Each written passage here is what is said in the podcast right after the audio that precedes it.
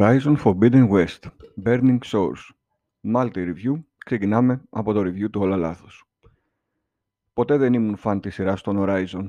Εντυπωσιακά γραφικά αλλά και αδιάφοροι χαρακτήρες σε ένα σενάριο που μετά από ένα σημείο δεν είχε να προσφέρει τίποτα καινούριο. Το DLC κυκλοφόρησε ένα χρόνο μετά το Forbidden West. Ένα σεναριακό πρόσχημα γίνεται η αφορμή να συνεχίσει η ιστορία. Η Alloy συνεχίζει να σώζει τον κόσμο με ύφος λες και κάνει κάποια αγκαρία. Αυτή τη φορά η αποστολή της είναι μικρή σε διάρκεια. Ο χάρτης είναι σχετικά περιορισμένος, αλλά με χαρακτηριστικές περιοχές. Δυστυχώς, δεν διαφοροποιείται από το Forbidden West στο βαθμό που το έκανε το Frozen Wilds. Το DLC δηλαδή του πρωτότυπου παιχνιδιού. Λίγο πολύ έχουμε τα ίδια τοπία, ωστόσο οι παραλίες είναι εντυπωσιακές όπως και οι υποθαλάσσιες διαδρομές. Με ενόχλησε το τέχνασμα της γκερίλα για να αυξήσει το χρόνο ενασχόλησης με το παιχνίδι γέμισε τις διαδρομές με κακούς που επιτίθενται ταυτόχρονα στο χρήστη, αυξάνοντας απότομα τη δυσκολία. Αναγκαστικά, θέλοντας και μη, προσπαθείς να βελτιώσεις το level για να μπορέσεις να ανταπεξέλθεις. Τρία-τέσσερα main quests και τίποτα παραπάνω. Έχουμε κάποιους νέους α, κακούς και νέες κινήσεις, αλλά δεν δίνεται έμφαση σε αυτές.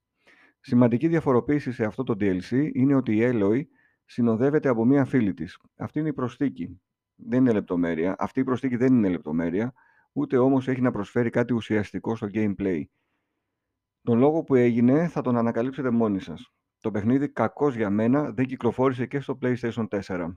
Θεωρώ πως είναι κομμάτι του αρχικού παιχνιδιού και ένας κάτοχος κονσόλας προηγούμενης γενιάς είχε δικαίωμα να μάθει πώς τελειώνει αυτό το επεισόδιο της σειράς.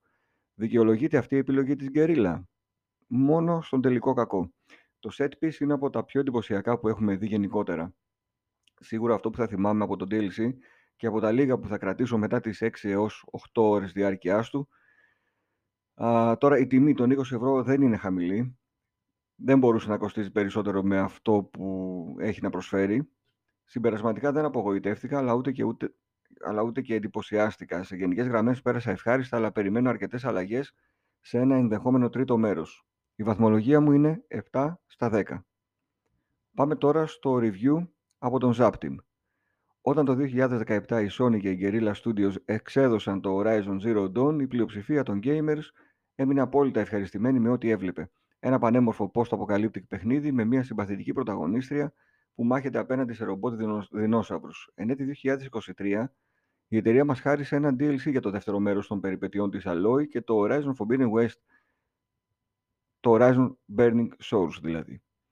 Η Αλόη μεταφέρεται στο πλημμυρισμένο Λος Άντζελες, όπου μετά από προτροπή του συμμάχου της Silence, τον οποίο υποδίεται ο αδικοχαμένος Lance Rending, θα κυνηγήσει ένα ακόμη αντίπαλο που απειλεί τον κόσμο που προσπαθεί να ανασυνταχθεί μετά τα γεγονότα που είδαμε στα προηγούμενα επεισόδια του παιχνιδιού. Εκεί η πρωταγωνίστρια θα συναντήσει μια νέα σύντροφο στη μάχη, η οποία θα βοηθήσει την Αλόη στην προσπάθειά της και θα γλυκάνει λίγο το στιφό χαρακτήρα της σκληρής Αλόη. Με λίγους μεν αλλά έξυπνους διαλόγους, και ικανοποιητική υποστήριξη στις μάχες, στις οποίες συμμετέχει η Σέικα, θα βοηθήσει να επανεκτιμήσει ο παίκτη την ενδεχομένως μέτρια εντύπωση που άφηνε ο χαρακτήρας της Alloy, ιδιαίτερα στο Forbidden West.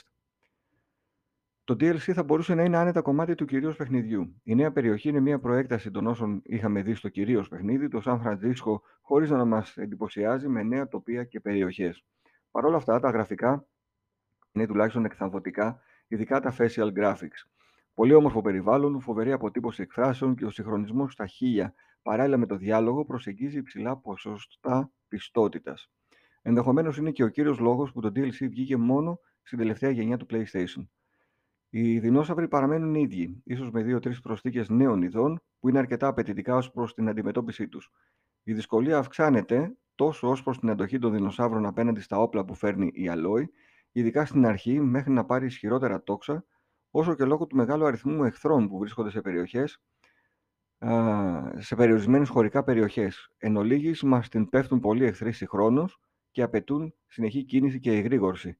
Ο παίχτης θα αισθανθεί πιο άνετα όταν πάρει νέα ισχυρότερα όπλα, αφού αυτά που φέρνουμε μαζί μας από το κυρίως παιχνίδι ίσως φανούν σχετικά αδύναμα για αρχή.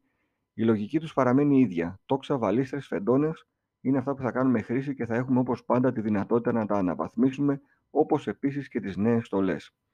Ο χάρτης δεν είναι ιδιαίτερα μεγάλος και πέραν του γνωστού πτερόσαυρου που μας μετέφερε στις προηγούμενες περιοχές, έχουμε πλέον και πλεούμενου, ένα όμορφο προϊστορικό κότερο. Γενικά κυριαρχεί το υδάτινο στοιχείο και η όψη της περιοχής θυμίζει Πολυνησία. Πέραν όμως της εξάωρης περίπου ενασχόλησης με την κύρια αποστολή, δίνονται ευκαιρίες για περαιτέρω εξερεύνηση και side missions που θα μας χαρίσουν στο σύνολο ένα απολαυστικό 15ωρο. Το κερασάκι στην τούρτα δίνει ο τελικός κακός, ο οποίος είναι αντάξιος ενός καλοσχεδιασμένου παιχνιδιού νέας γενιάς, με μία μάχη που αφήνει ικανοποιημένο τον πλέον απαιτητικό παίχτη. Ο λογαριασμός είναι άκρος θετικός για το Burning Souls. Εντυπωσιακά γραφικά, διασκεδαστικό gameplay, χορταστικές μάχες θα δώσουν το παίχτη την ηικανοποίηση που ζητά από ένα DLC. Ενδεχομένως λίγο μεγαλύτερο main story δεν θα ήταν κακό, αφού θα μπορούσαν να αναπτύξουν περισσότερο το ανθρώπινο κομμάτι που μας αποκάλυψε η ηρωίδα. Το franchise ήρθε για να μείνει, συνεπώς οψόμεθα σε μια ακόμη καλύτερη συνέχεια. Βαθμολογία 8,5 στα 10.